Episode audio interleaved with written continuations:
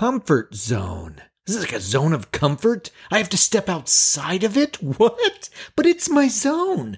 It's my comfort zone. You know, sometimes I feel like I have to be in my comfort zone to step out of my comfort zone. If that just rattle that through your skull spaghetti, what the hell am I even talking about? Great question. Let's put a saddle on this horse. Take it for a ride. Come on.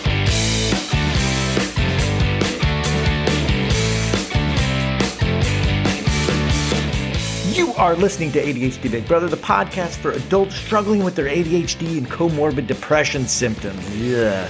I'm your host, Russ Jones, author of Descending to the Top, believer that you can actually have a smile in your life despite this diagnosis.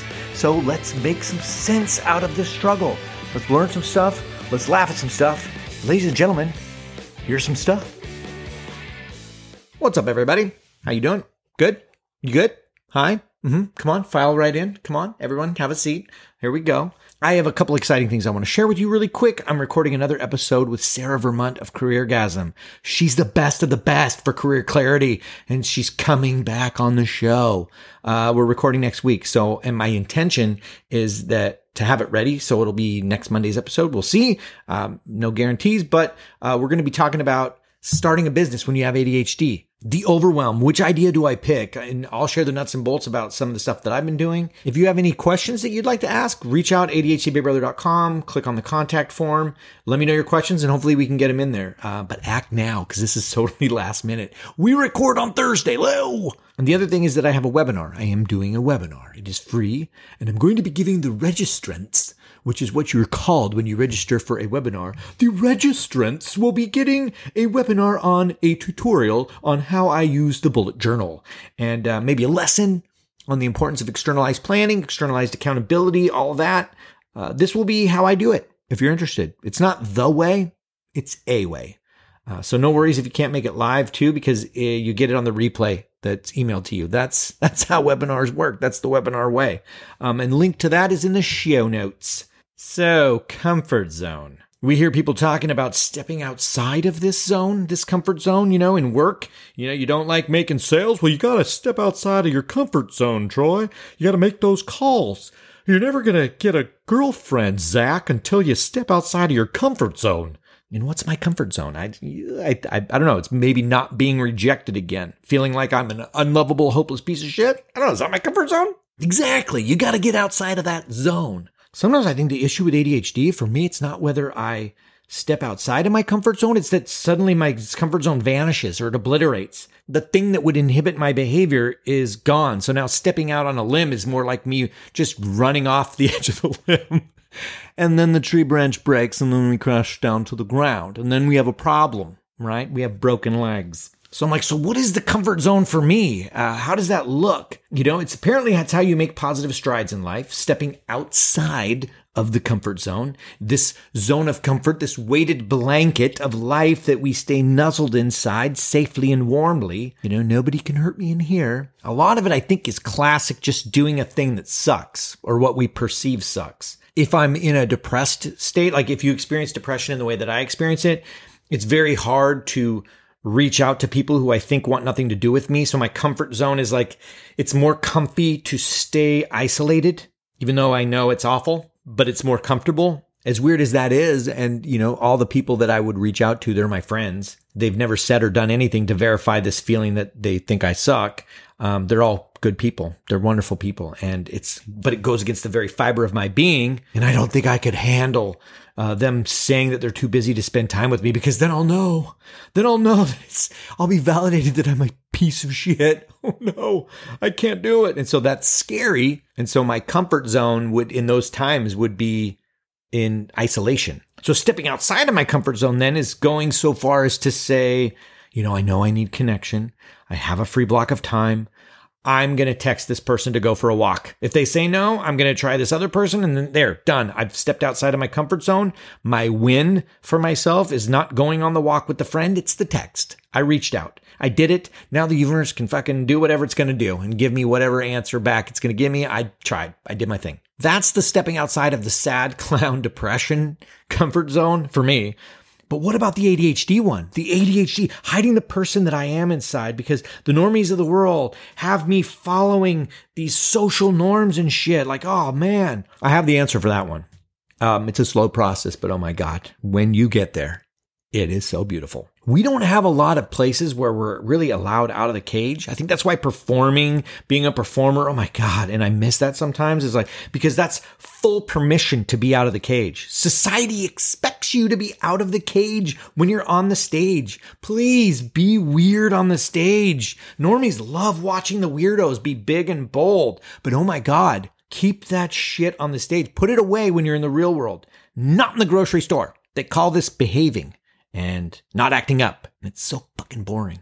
But oh my God, I'm so guilty of being ruled by that. So I'm going to share how I exercise this muscle. Uh, I'm going to be using the example of the guy and I'll be playing the guy. I am the guy in this scenario. Um, you know, I'm guy. And so I currently now will dance full on safely, but mind you, in my car to such songs as Tesla, Little Suzi, um, White Zombie, uh, More Human Than Human. That's another one. Even Dream. Dream is uh, everything I do, everything, everything I own. Is that the song? Google it. I love that song. And I will really get into it. Anything that really juices me up, I'm the guy at the stoplight who you might think is on cocaine. I got no shame. I'm acting like a goddamn freak in there, but I'm driving super safely according to the laws of the land. But I do look like I'm on drugs. And I'll have you know that I'm not. I'm not on any drugs. I personally think that the people that are sitting passively in their car, just staring and driving normally, I think those people are on drugs. I'm in there rocking out. I'm juicing up. I'm fueling up. I'm expressing exactly how I feel, exactly how the music makes me feel. And it wasn't always that way. And this is where we cut back. This is, if this was a movie montage, this is where we now cut back to 25 years ago. This wasn't always the way it was. I'm, and here I am, I'm 25 years old and I'm driving and there's a song that's really cool on the radio, but I'm scared about what everyone thinks about me, which is a crazy juxtaposition because at age 25, I'm doing stand up comedy, sketch comedy, improv comedy. I'm out of the cage a lot, but when I'm in the real world, oh, I'm hyper aware of trying not to draw attention to myself. I don't want to look weird. I'm trying to fit in and be cool. And it's so hard. So there's a song on the radio and it's, I really like it. And so, but maybe I'll like thumb drum on the steering wheel, but no, not at stoplights. Oh my God, are you kidding me? No. No, not where someone can turn and look and think, hey, he's not even tapping to the beat. You guys, look at this guy. He's not even tapping to the rhythm. And then the inner thought of that makes me miss a beat. And then I'm like, oh God, I'm a fucking idiot. They don't think I'm cool. I blew it. I blew my opportunity to look cool to a complete stranger who may or may not have turned and looked at me in the stoplight, thumb drumming on my steering wheel to a song that they can't even hear. I blew it. No, no, no, no, no, no, no, no. I wouldn't even take that chance. I would not put myself on the line. Thumb drumming uh, at a stoplight? No way. Instead, I would switch to like lap tapping. I would tap the song on my lap. That way no one would know anything, even though it probably looked like me hand tapping on my lap to the person in the other car with the angle. It probably looked like I was masturbating, to be frank with you. You know, with like a Billy Idol face, you know, rocking out. I probably was probably a lot worse. My movement from thumb drumming to lap tapping.